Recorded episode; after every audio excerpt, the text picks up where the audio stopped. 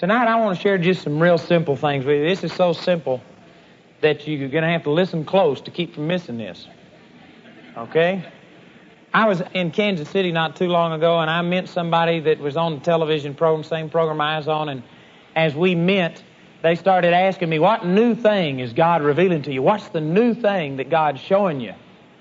And I thought a few minutes, and I said, Well, I can't think of anything new at the moment. And they looked at me and said, Well, what are you teaching? I said, Well, I was just teaching the Word. Amen. They said, But what new thing? I mean, isn't God showing you something? They were into the glory, which there's nothing wrong with the glory, all right? But they were wanting to see clouds and visions, and they were off on all these new things. And you know, as I was listening to them, I just asked them, I said, But you know, the people that I minister to don't even know the basics yet. I mean, it's not the fact that they don't know about the glory that's the problem. It's the fact that what they do know they aren't operating in. And I said, I just am sticking with the simple things. And you know, that's what I see producing is just the simplicity of the word. Not too long ago, I was in Kansas City, and I just got up and ministered on the integrity of God's word. We talked about that a lot this weekend. And did you know people were set free? A pastor came up to me, and he knew every word that I'd said. Wasn't a single new thing in it, and yet he said, "Man, I needed that." And you know, we let things slip, is what the Bible says. And so we're going to talk about just some basic things that ought to be elementary. Every Christian ought to know this, and sad to say, we don't know it, or if we know it, we don't know it. Anybody follow that? There's a difference between knowing something and knowing something. There's a difference between having a working reality on the inside of you. So let's turn over to John chapter 3. Let's look in verse 16. Pretty basic, isn't it? It says, For God so loved the world that he gave his only begotten Son, that whosoever believeth in him should not perish, but have everlasting life. What was the purpose of God sending his only begotten Son? It was so that we might have everlasting life. You know, that's what salvation is about, it's about eternal life. Having eternal life.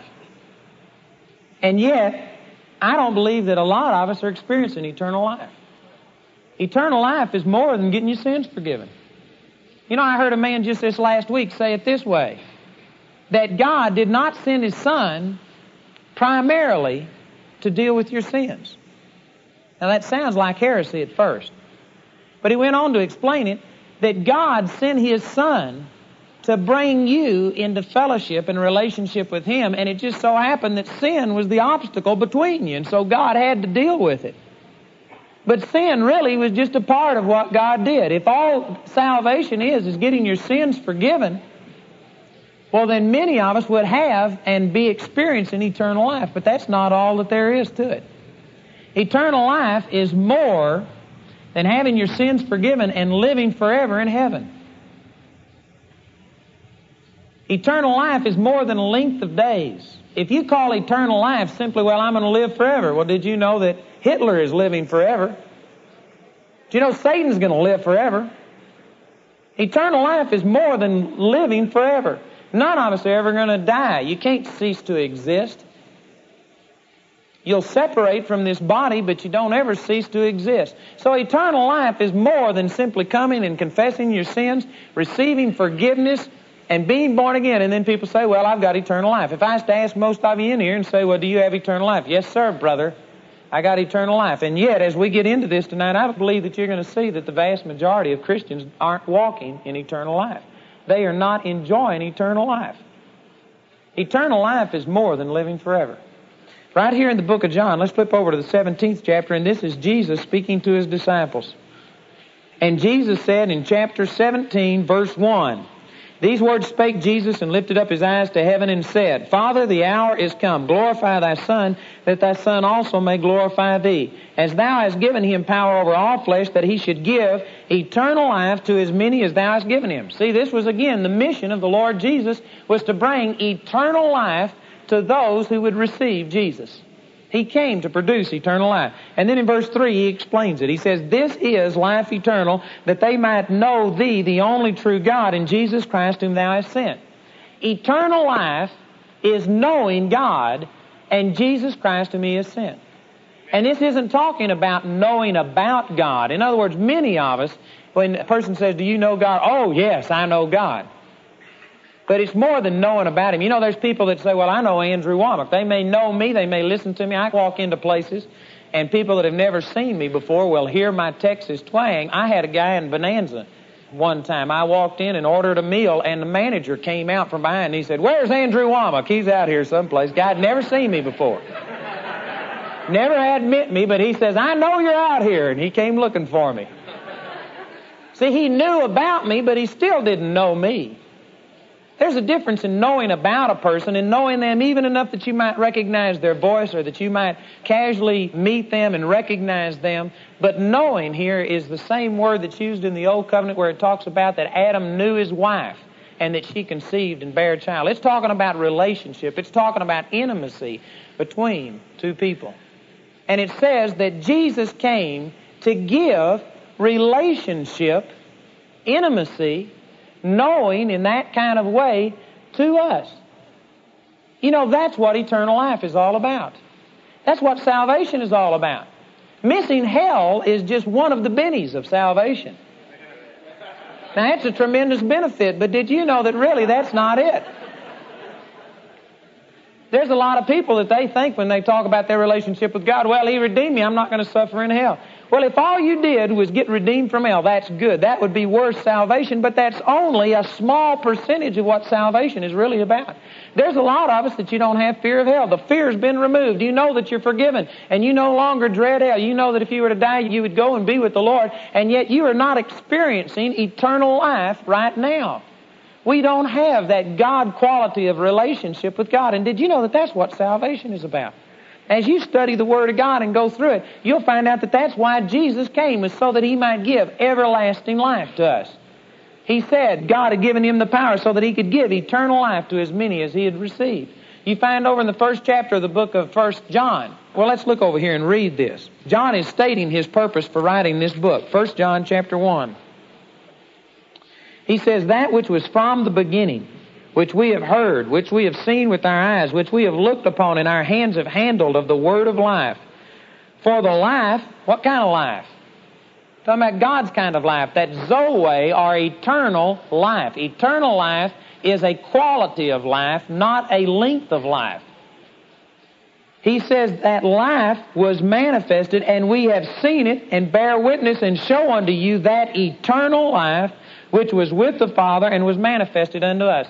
Eternal life is not a length of days. Eternal life is a person, Jesus. And it's having fellowship with Him. That's what salvation is all about. Man, the real motivation for getting born again ought to be that God, I want to know you. And Jesus is the only way unto the Father. It's also true He's the only way out of hell. And if that's what got your attention, fine. Did you know in my case, I was eight years old and I was in a Baptist church and I heard this Baptist pastor preach a message on hell. And I'd been sitting in church all my life up to then. But you know, at eight years old, all of a sudden it became a reality to me. And what he was saying became real to me. And I was just struck with fear. I didn't do anything in that service, but when I went home, I talked to my dad. And I started asking him, Does this mean that I'm going to hell? I mean, it sunk in on me what he was saying. And in my bedroom, my dad explained that to me, and he said, Yes, that's true. But he says, The good news is that Jesus loved you and he died for you. And as he began to tell me about that, and God made it a revelation to me, eight years old, I knelt in my bedroom, and the thing that changed my life, the thing that turned me around, was when I saw how much God loved me, and I wanted to receive that love. I wanted relationship with God. The fear of hell got my attention. But it was that relationship with God that drew me unto Him, and that's what made me commit my life to the Lord. The Bible says it's the goodness of God that leads you to repentance. If all you did was get scared out of hell, or get the hell scared out of you, however you want to put that, amen. I don't mean that bad. If that's all that you experienced, you haven't entered into eternal life. That's not what it's about. Eternal life is really knowing God. And this is all the reason that some people haven't entered into real relationship with God is because they stopped. They thought, well, my salvation's secure. I'm not going to hell. And so therefore they just don't seek God. If that's your attitude, you've missed eternal life. You may have gotten salvation, but you missed eternal life. You missed what it's all about. He's saying here that eternal life was a person. It was Jesus. The life of God was in Jesus. And He gave us that life. He gave us access to fellowship with God Almighty. In verse 3 says, That which we have seen and heard declare we unto you, that ye also may have fellowship with us, and truly our fellowship is with the Father and with His Son, Jesus Christ. The reason John was writing this was so that they could have fellowship with them, and because their fellowship was with the Father, it meant that they could have fellowship with the Father. He says, That's my purpose for writing this, is to bring you into relationship with God. That was His purpose. You know, if I was to ask you to write a book of the Bible tonight, if God told you that you were going to write five chapters and they were going to be in the Bible, and man, you need to put the most important thing to you in there. You know, we would get books written on healing, which that's important. I'm not minimizing healing. We would get books written on prosperity, the laws of prosperity. Man, we'd get books on deliverance, the deliverance ministry. We would get books on signs and wonders and how important they are, and we'd get all of these things that there's nothing wrong with them in their place. But did you know that if you could bring a person to relationship with God, I mean intimate relationship with God, that's what it's all about.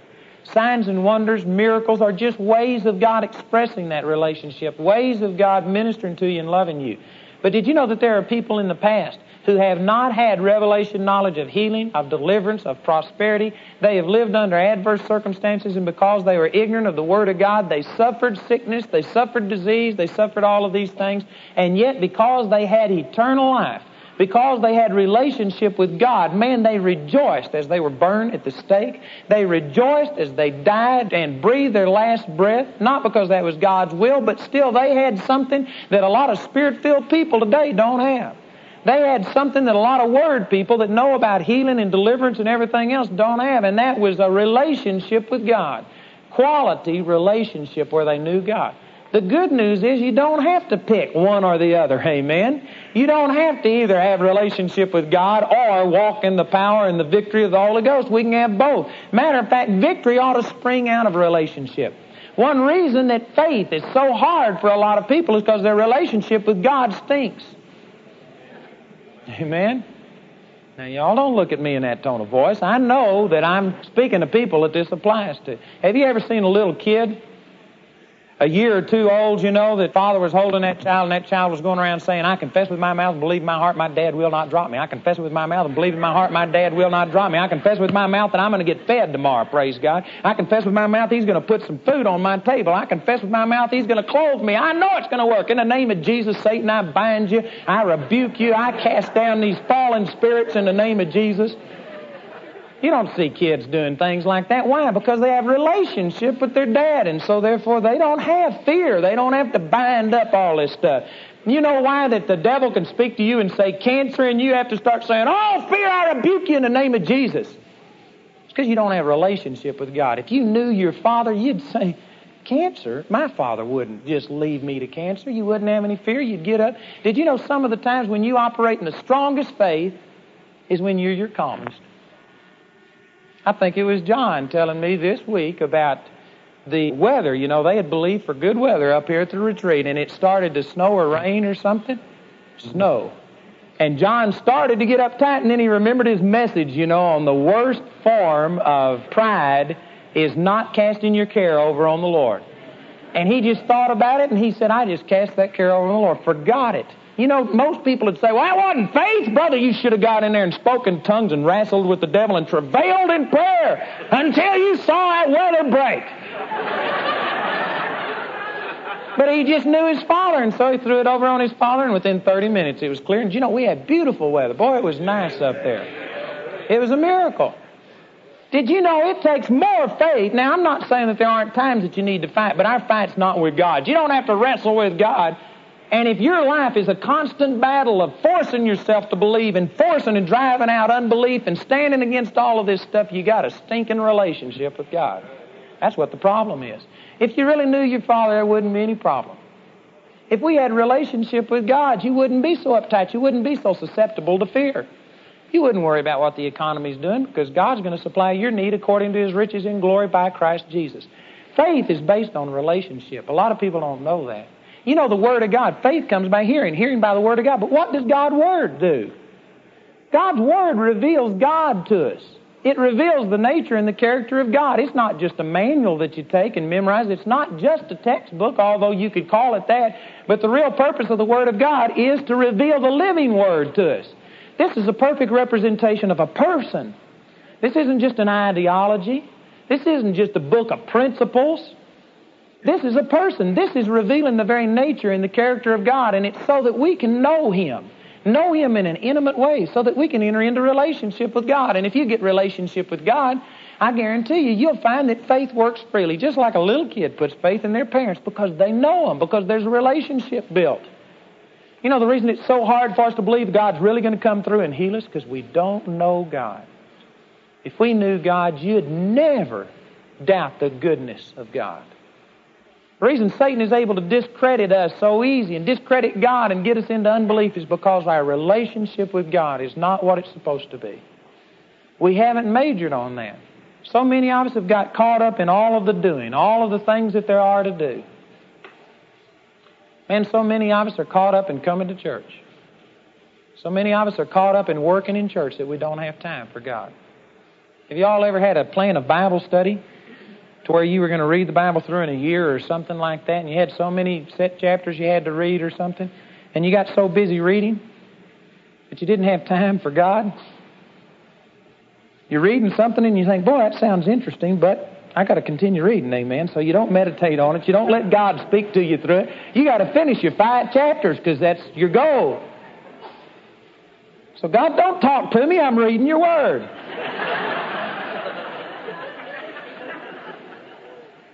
I know that happens. Brothers and sisters, that's not what it's about. I'm not saying we shouldn't study the Word, we shouldn't work in church and do all of these things, but I'm saying that those things ought to be an outgrowth. They're a byproduct of a relationship with God. They're byproducts. You know, we ministered some on marriage this weekend. Did you know the purpose of marriage is relationship with your mate? The reason for getting married isn't because you want a housekeeper or because you want somebody to do your laundry or a cook. That's not the purpose, and that's the reason that a lot of marriages are on the rocks, is because they have never built the relationship. You know, a lot of us use God like we would a servant, a grocery boy. Our prayer is nothing but a grocery cart that you go up and down the aisles. God, give me this. God, give me that. You just load up. As soon as you get full, you take off until you're empty, and then you come back through for another load. That's what we use prayer for. Did you know that Adam and Eve had prayer before there was anything to pray for? Did you know Adam and Eve had communion with God, which is what prayer was, and they had a set time every day where they met with God. And did you know they didn't have any devils to cast out? They didn't have any strongholds to pull down. They didn't have anything to intercede over. They didn't have any great works to do. They didn't have anything to do but to fellowship with God. And they had a set time every day that they fellowshiped with God. Most of us are not motivated to seek God because of who God is and because of relationship. We seek God out of need. Now, there's nothing wrong with seeking God out of need. If you're in need, you're smart to seek God. But if that's the only motivation, if that's the only time you're seeking God, that's the reason you're in need so much is because you aren't spending time in the presence of God. The true motivation for seeking God ought to be so that you could know Him. Because you love Him and because you desire to spend time with Him, not because you need something from Him. Now that's part of it. He said, Ask and you shall receive that your joy may be full. There's nothing wrong with getting your needs met, but that should not be the motivation behind it. Again, Adam and Eve didn't have that as a motivation. They didn't need anything in that sense except that they were created in God's image. They were created for His pleasure. They were created to fellowship with God, and there was a vacuum in them. They knew it. They knew that, and they knew that they were created for fellowship with God.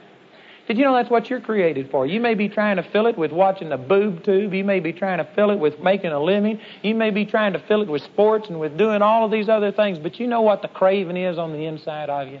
You know what you really want. You may not know what you want, but you want to know God. You want the presence of God. God created you that way, and when you lost it, there's a vacuum inside of you, a God shaped vacuum that only God can fill. That's what you're crying out for, is to be in the presence of God, to know God. And we've been deceived, we've been diverted, we've channeled our efforts into serving God, I'm going to do this for you. That's not knowing God. You know, my wife's a good housekeeper. I praise God for my wife. She's a blessing. She keeps a tight ship around there. And I praise God for that. Did you know that there's a lot of women that don't keep a good house? I've been in people's house where you had to climb over things to get in the front door. You couldn't step on the carpet because it was covered with clothes or something else, and on and on. And did you know that, man, women, if that's you, I'm not trying to condemn you, but I'm saying you aren't ministering to your family. You need to minister to your family. You know, that reflects you. So, anyway, my wife keeps a good house. I praise God for that. But did you know if she got more concerned about doing things for me than she was about me, did you know it grieved me? If it got to the point that when I walked in the front door, the first thing she said was, Take your shoes off. Don't you dare walk in this door and get my carpet dirty. I just washed it today. I mean, uh, what do you do, carpet? Sweep it. I just swept the carpet today. You can tell that I do a lot of it, amen. I told on myself, praise God. If she was that way and if she was so picky about things and if she forgot that the reason for doing those things was simply to be a blessing to me and to minister to her family. If she got to where she was doing it and the end result, the ultimate, the goal was the deed itself instead of what it was supposed to represent, did you know that? It grieved me. That she cared more about that dumb carpet than she does about me. That she cared more about me messing up something than she does about me.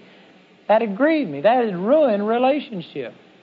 Brothers and sisters, a lot of us have gotten so caught up in the semantics of serving God. We've gotten so caught up in the religion of serving God. We've gotten so caught up in all of the things that we have to do that we've forgot God. There's a lot of you, and I'm not saying this because I know you. I'm saying this because I believe I'm led of the Lord to say it, and because I know me and I know other people that I've dealt with. There's a lot of you that wouldn't miss a church service. There's a lot of you that are here you do X number of things, you're involved in the programs of the church, and yet you hadn't had eternal life, relationship with God in a long, long time.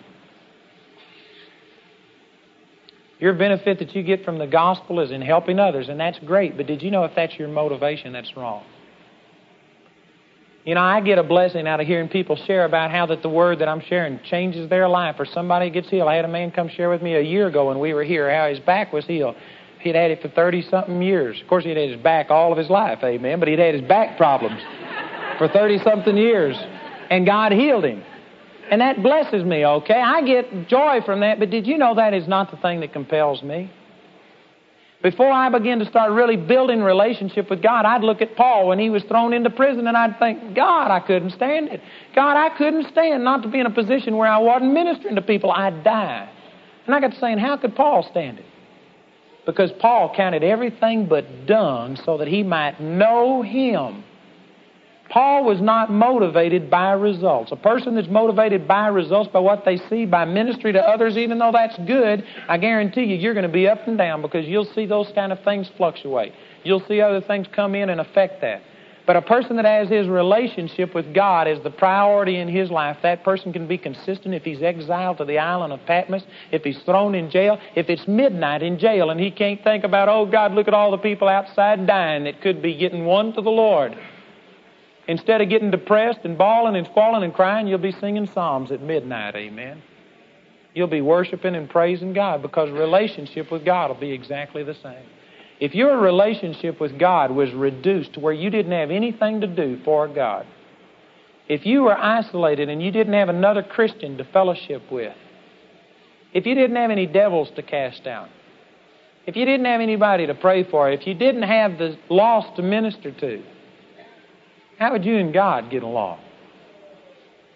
What would your relationship with God be like? I believe that a lot of people in here would be ill at ease with God. Just like John was sharing, you know, a couple that's married and their whole life gets caught up in just their roles the woman cooking, taking care of the kids, doing some things, man going to work and doing all of these things, but they never build that relationship. Then the kids, the bond that's held them together is gone. All of a sudden they're thrust together. You know, they don't like each other. They don't have relationship, and they wind up with that marriage crashing because relationship was never built. you know there's a lot of Christians that are experiencing defeat and depression today because their relationship with God stinks. Their whole life is spent on doing something for God. We've had this mentality that my justification, my basis of relationship with God is how much I do. We're so performance oriented. Man, our society, I believe, is probably more performance oriented than any society that's ever lived on the face of the earth. You've got to perform, you've got to do something to justify your existence. The ERAs come along and told women today, What are you doing with your talent? You're just sitting at home, you're wasting your life away. You aren't using what God's given you. Perform, do something, make something of yourself. They are telling you that your worth is measured in what you do, and that's not so. That is not so. Man, I saw something the other day where they were interviewing a bunch of women who had become business executive, multimillionaires, climbed to the top of the corporate ladder, and they had all gotten out because they found out that the success, all of the goals that had been set, they had attained them and they still were miserable. And you know what they were doing? They were going back to being housewives. Because they found out that success and performance are not the same. We become so performance oriented. We've gotten to where God is pleased with us based on our performance, and that's not so. Again, go back to Adam and Eve. What did Adam and Eve had to perform with? They didn't have anybody to cast devils out of. They didn't have anybody to lead to the Lord. They didn't have to believe in any clothes, a house, cars. What did they use their faith for? What was the justification for their existence? Why was it that God created Adam and Eve? Was there no purpose for their existence before the fall and before there was somebody to be ministered to? Let's look over here in Revelation chapter 4. And this shows us what's going on in heaven right now. And in heaven, there's just constant praise and worship, constant ministering unto the Lord. Revelation chapter 4, verse 8, it says, And the four beasts had each of them six wings about him, and they were full of eyes within. And they rest not day and night, saying, Holy, holy, holy, Lord God Almighty, which was and is and is to come. And when those beasts give glory and honor and thanks to him that sat on the throne, who liveth forever and ever, the four and twenty elders fall down before him that sat on the throne and worship him that liveth forever and ever, and cast their crowns before the throne, saying, these four beasts are constantly, day and night, saying, Holy, holy, holy. And every time they say, Holy, holy, holy, which is constantly, the 24 elders cast their crowns down before God and fall on their face and worship Him. So that means constantly these 24 elders are falling on their face and worshiping God, getting up, putting their crowns on, falling on their face, worshiping God, getting up and putting their crowns on. It's just a constant praise and worship. That's what's going on in heaven. Man, they're worshiping and praising God. And here's what they're saying Thou art worthy, O Lord, to receive glory and honor and power, for Thou hast created all things, and for Thy pleasure they are and were created. Now, mankind is part of that creation, and it says the reason that we are and were. Now, the way that's stated means that the original purpose and still the purpose of our creation is for God's pleasure. God did not create us to be servants. Since the fall, there is a need for servants. And God will use us as servants, but that is not the ultimate purpose. That is not the reason that you were created. That is a byproduct. There is a place for that, but your service will not be the way that God intends it to be until you establish priorities and enter into first things first. The number one purpose for God creating man was for his pleasure. God loved us. God needed an object of His love. Did you know God created you to be an object of His love? God created you so that He could just funnel His love, lavish His love upon you. And also, God created you so that you could bless Him, so that you could minister unto Him. You know, God needed somebody to show love to, and He also needed somebody to receive love from. We sometimes don't think that God has any needs, but God is love. 1 John chapter 4, verse 8 and verse 16, God is love. And did you know anybody that is love, that has love and shows love, also has a need for that love to be returned? Did you know God has needs? God has a need for people to love Him. That's the reason the Bible says, Bless the Lord. Oh, magnify the Lord with me. Extol the Lord. Bless him according to his mighty acts.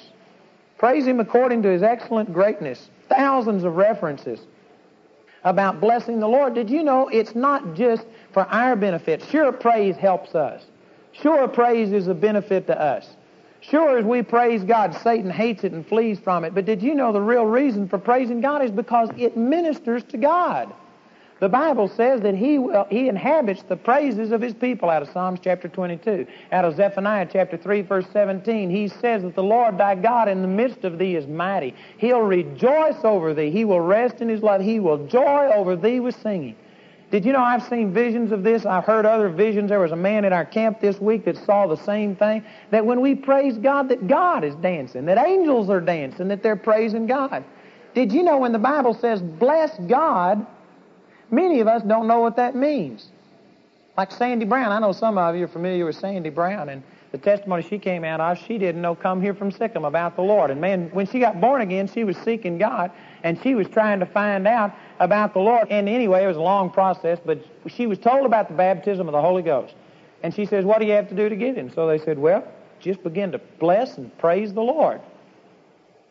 And so she went home. She got in the bath she was Catholic before. She had candles all around her in this bath. See, it was the baptism of the Holy Ghost. So she thought getting in the bath was the place to go. So she was sitting there and she started saying, Praise and worship. Bless the Lord.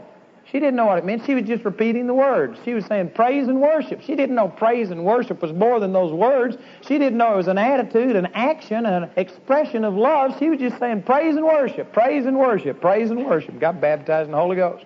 Amen. You know, there's a lot of us when we read in the Bible and it says, bless the Lord, we say, bless the Lord. We don't know what it means. Did you know you can bless the Lord? God gets blessed by you. You know, Peter, my youngest son right here, the Lord gave us some horses. And I took Joshua and Peter out horseback riding one day, and we had a good day, and we just did a lot of things. And anyway, as I was putting them to bed, I was kissing them good night said, I love you, Peter. And he looked up and he says, Dad, you're a good dad. And boy, I can't tell you what that did for me. Made me want to get him up out of bed and take him horseback riding again. Amen. That blessed me. He didn't say, bless you, Dad. He said, Dad, you're a good dad. And that blessed me. When the Bible says, bless the Lord, did you know that you can bless God when you say, Father, you're a good God? Do you know God, His heart does flip flops. We were created for His pleasure. We're His object of love. We're His peculiar treasure. He loves us a thousand times more than I love my children. God wants our love and worship and praise. Did you know that that's what you were created for? That's what Jesus came for, is so that that relationship of love, so that that eternal life could once again be established. Sin was just an obstacle in the way. God didn't come just to redeem you from hell, although that's very important. But the main thing was He wanted you. He wanted fellowship with you. God wanted to walk and talk with you again in the cool of the evening. He wanted to have a special time every day where He could fellowship with you and come to know you and share with you things that are on His heart and have you share with Him and just have a relationship. God created us. We were and still are created for His pleasure. God didn't create you to be some servant although there is service. If God wanted service, He could have used angels. God could have created the rocks to do it. God could have done it a thousand and one different ways. The reason that we were created was because He wanted us. He wanted an intelligent being that had a free will that could turn around and without having a button push saying, you know, like a computer or a robot, I love you, that you could love Him out of your own heart, that it could be free will. He'll never tell you, say, I love you. And what would that be like if I came up to my kids and say, You love me. Tell me you love me. That's not the way you do it. God wanted us to do it out of our own free will. You know, that's what you were created for. That's what eternal life is, is knowing Him in an intimate, personal way. And brothers and sisters, there's many, many people in this room tonight that are born again and you aren't experiencing eternal life. You haven't entered into a relationship where God fellowships with you and you fellowship with Him. You may go days. I know that there's people in here that have been weeks. There's people in here that have been months. There's people in here that maybe once or twice a year you have a relationship with God. You have a experience where you know that God's pleased with you and that you're pleased with Him and that you're fellowshipping back and forth. You're missing eternal life. You're missing what salvation is all about. You've missed the whole thing, and we wonder why people aren't breaking the roof up and letting people down. Now, I know that you're experiencing great things and God's growing, but I tell you, this town hasn't seen anything yet. It hasn't seen it like it should. 120 people turned the world upside down. God's no respecter of persons. I believe that we got a greater manifestation of the Holy Ghost in process. It's not complete, but it's in process today than has ever been, even in the New Testament church. We ought to be seeing 5,000 people a day saved. We ought to be seeing somebody at the gate of the temple raised up and miraculous things happening. How come there's not more? How come there aren't more people hungry? There's people out here hungry. These lost people are hungry. They're looking for something. They don't know what they're looking for, but they're looking. Why aren't they looking here? Why aren't people beating the doors down? Man, we got the goods. We're here tonight. We got the power of God. We can see the blind eyes open. We can see the deaf healed. We can see the dead raised. We can see people set free. We can see people blessed financially. We got the goods tonight. Why aren't more people knocking the door down? Because we're preaching doctrine to them instead of showing them that eternal life. Instead of going out and letting the life of God ooze out of us, we're sharing doctrine with them. People are fed up to their ears with doctrine. If they want a doctrine, they can listen to the Jehovah's Witness or the Mormons. They're out knocking on doors. They got doctrine. People are looking for something that's real. They're looking for an experience. They're looking for some type of a relationship. People are crying out for love. And brothers and sisters, that's what we've got to share with them. But did you know it's degenerated to where much of the time we're just sharing doctrine because that's all we got. We don't have eternal life. We aren't walking in the presence of God. We aren't in fellowship and union with God. All we've got is a memory. All we've got is a commitment that we've made. All we've got is the knowledge of what God's Word says, but we don't have it living and active and functional on the inside of us. If you'll catch on fire, man, if you'll let the fire of God consume you, the world will come and watch you burn. They'll get excited. They want what we've got. But we need to operate in what we've got. We need to go to experience in that life of God. But you know, that's what it's all about. I'm sure grieves God that His people are so busy building buildings praying and fighting the devil, which there's nothing wrong with either one of those things. There's a place for it. But there's some of you that mean you'd fight the devil at the drop of a hat and drop your hat to get to fight the devil. But as far as entering into relationship with God, it's just not there. We let everything in the world come and crowd that out. Well, I'm busy. I've got things to do. I'm over here doing all of these important things. You know, go back again to your relationship with your wife or with your husband. You could spend all of your time occupied doing something, but you've got to put a priority on that relationship. If you don't, you'll wind up losing it. You've got to put a priority on your relationship with God. You've got to realize that that's what makes everything else work. That's what gives you fulfillment. That's what God created you for. He didn't create you for service. He created you for fellowship. Service is the byproduct. My wife serves me and ministers to me and blesses me because she loves me. I serve her and minister to her and bless her because I love her. I don't do it because it's a duty or something that I have to do. I do it because I love her and it's a byproduct. You know, that's what keeps the ministry from getting boring to you.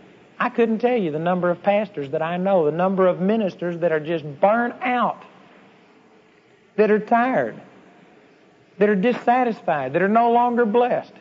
You know why? They're active. They're seeing God use them. They may have a call and anointing on their life, but ministers can so easily get caught up spending all their time ministering unto you and giving unto you that they don't have any relationship with God themselves. And you'll dry up. You won't last if that's the attitude, if that's the way that you're going. You've got to maintain that relationship with God. You've got to enter into relationship with Him.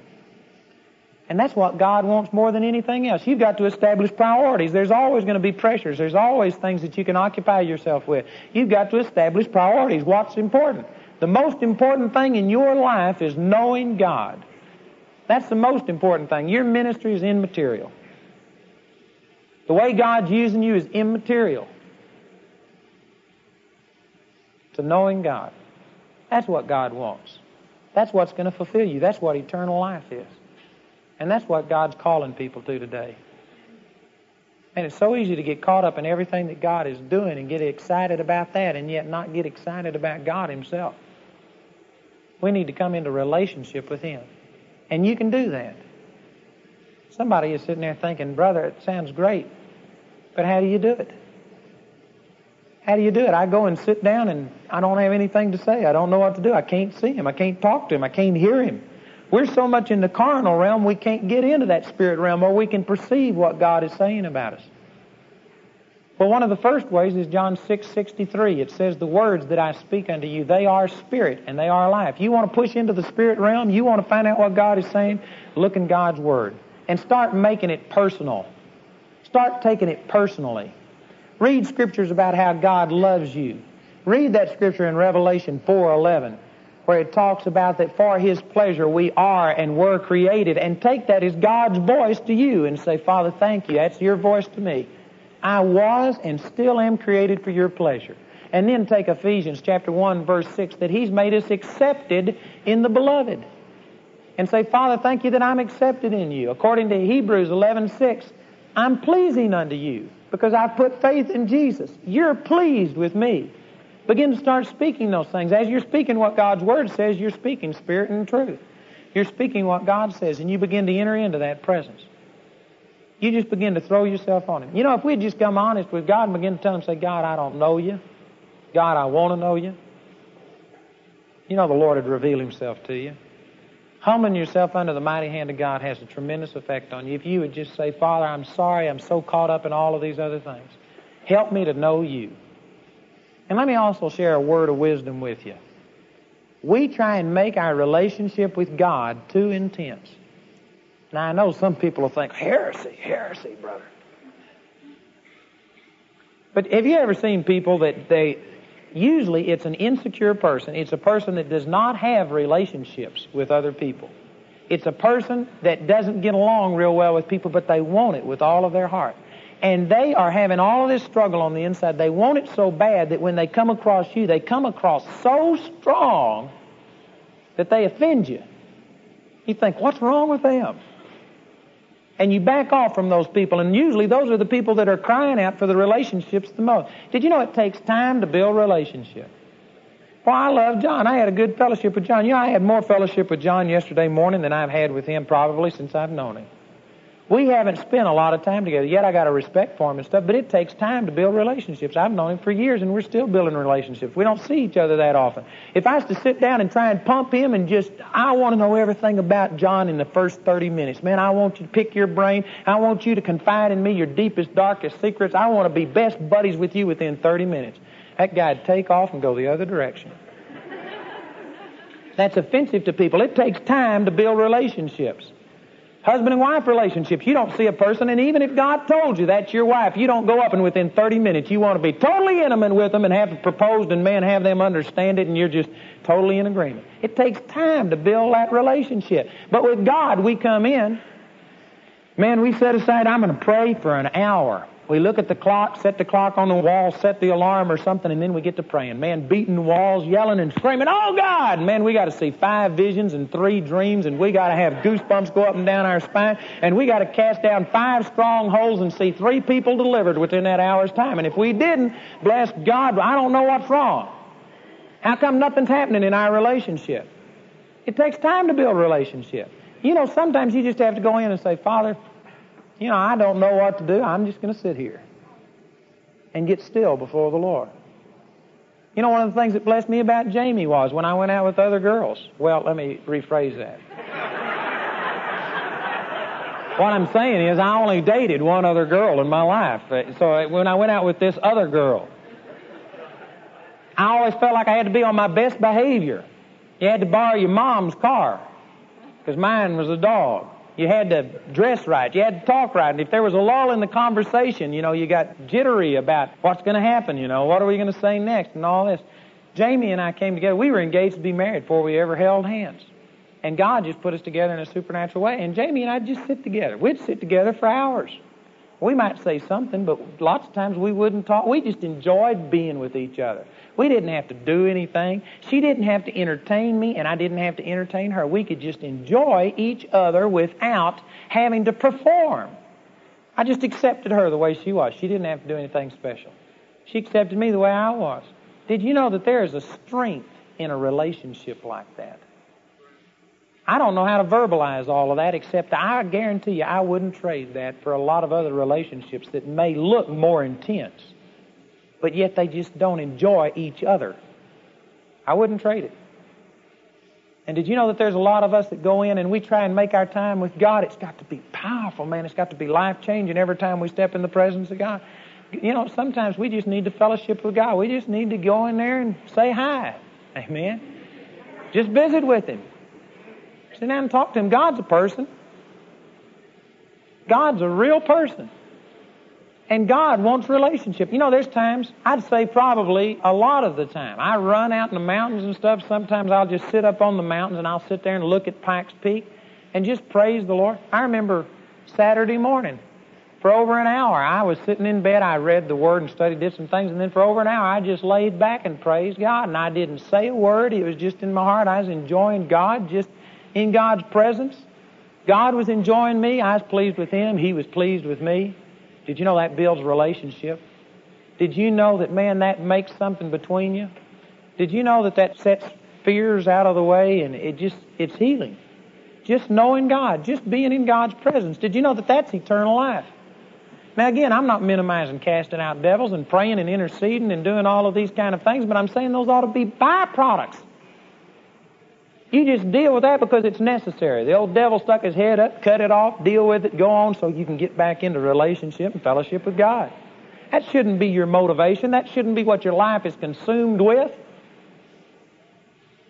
Your life should not be consumed with going in and doing all of these things. Again, if that was so, if that was the justification, well, then that meant that Adam and Eve had no purpose for existing because they didn't have that to do. God created them for a purpose that's even above that. You've been created for something even greater than service, and that's just knowing God. God just wants to know you. God wants to just be pleased with you. And He is pleased with you, but He wants to show it to you. He wants to fellowship with you.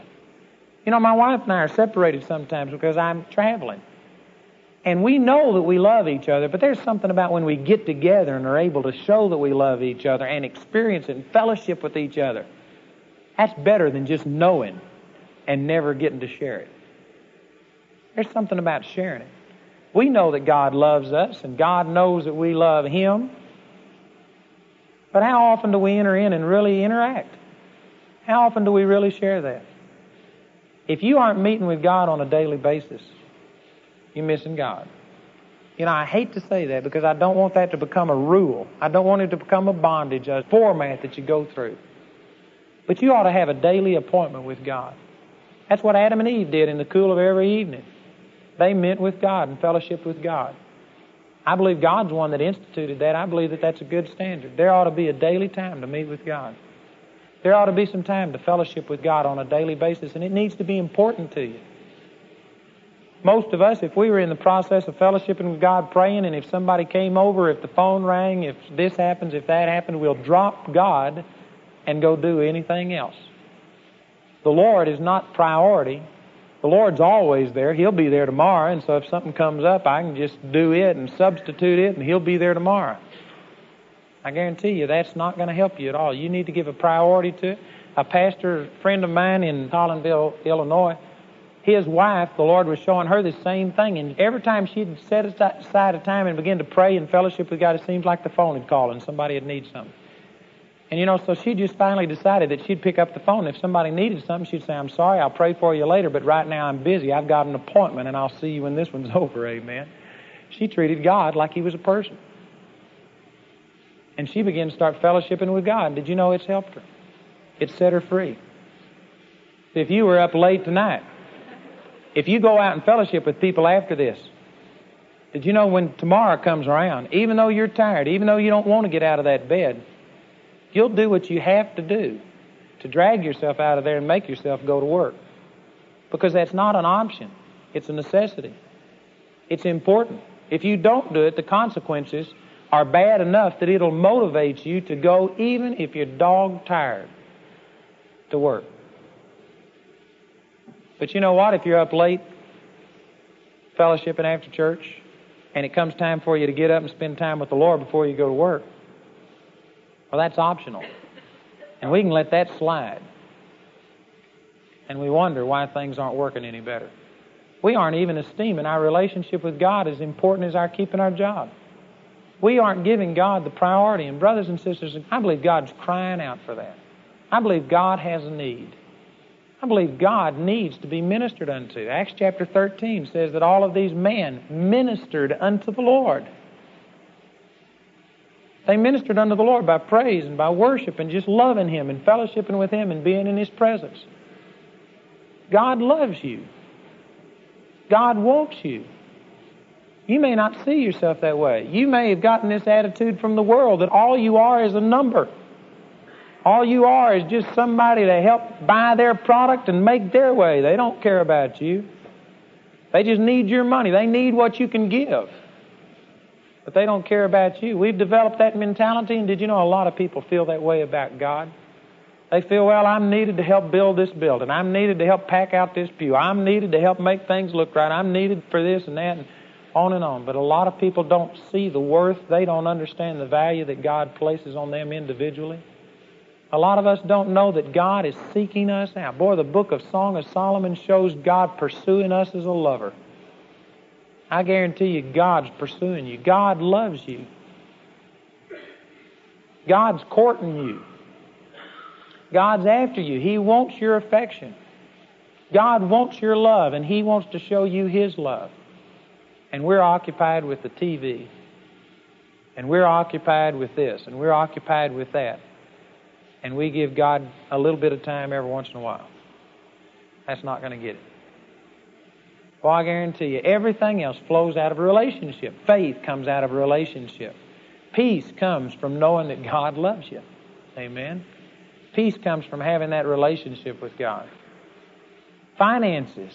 Tremendous amount of teaching on finances, and I'm not against it. But you know what? If you had relationship with God, you could put all the teaching on finances in a thimble and carry it around. That's all you'd need. If you sought first the kingdom of God and his righteousness, things would be added unto you. The Bible shows them coming upon us and overtaking us. Very few people are experiencing that because very few people are seeking first the kingdom of God. Man, you seek God with your whole heart and God will prosper you. He'll get it to you. The things in the Christian life just work so easy if, first of all, we have that Zoe kind of life flowing through us if we have that supernatural, eternal life of God, if we're in fellowship with it, everything else falls into place. But if you bypass that step, you can take all the faith teaching, doesn't matter how good it is, it's whether it's alive on the inside of you. What's your relationship with God like? And you don't build relationships overnight. This is a long term solution. This is talking about just getting with God, coming to know God. If you've been caught up in serving God more than you have in God, then you need to repent of that. And I'm not telling you you need to quit doing things, but I am saying you need to get things in priority. There's a lot of you that would be better off if you just dropped a lot of your good works and went back to knowing God. I know that that may not sound right. I know that, you know, preachers aren't used to saying things like that. But you'd be better off to draw back and to get to know God. And then your service, as you begin to add it back, would be anointed of God. It'd have the life of God flowing through it, and people's lives would be changed.